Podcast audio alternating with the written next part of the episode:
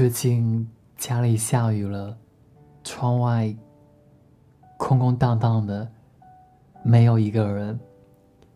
窗户是关着的，却能感受到寒气逼人。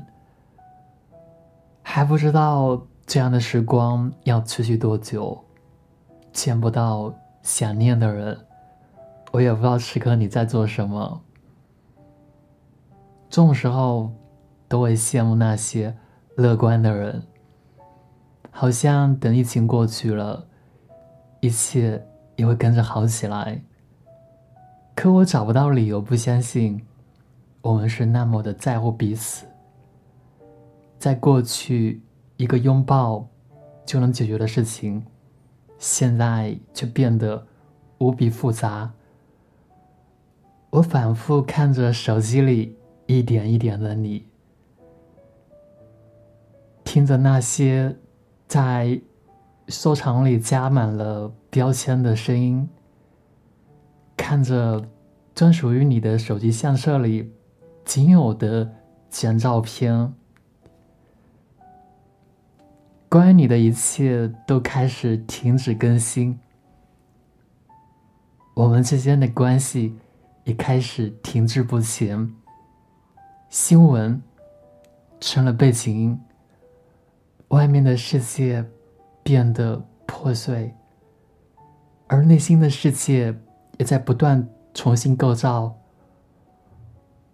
我们就像被困在大雾里的人，总得需要一点希望，才能够找到一个出口。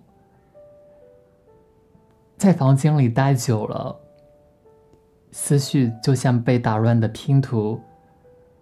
喝完了家里最后一瓶酒，听完了歌单里最后一首歌，脑袋昏昏沉沉的，记忆就会唤醒，想起了与你之间那些暂时被忘记的第一次。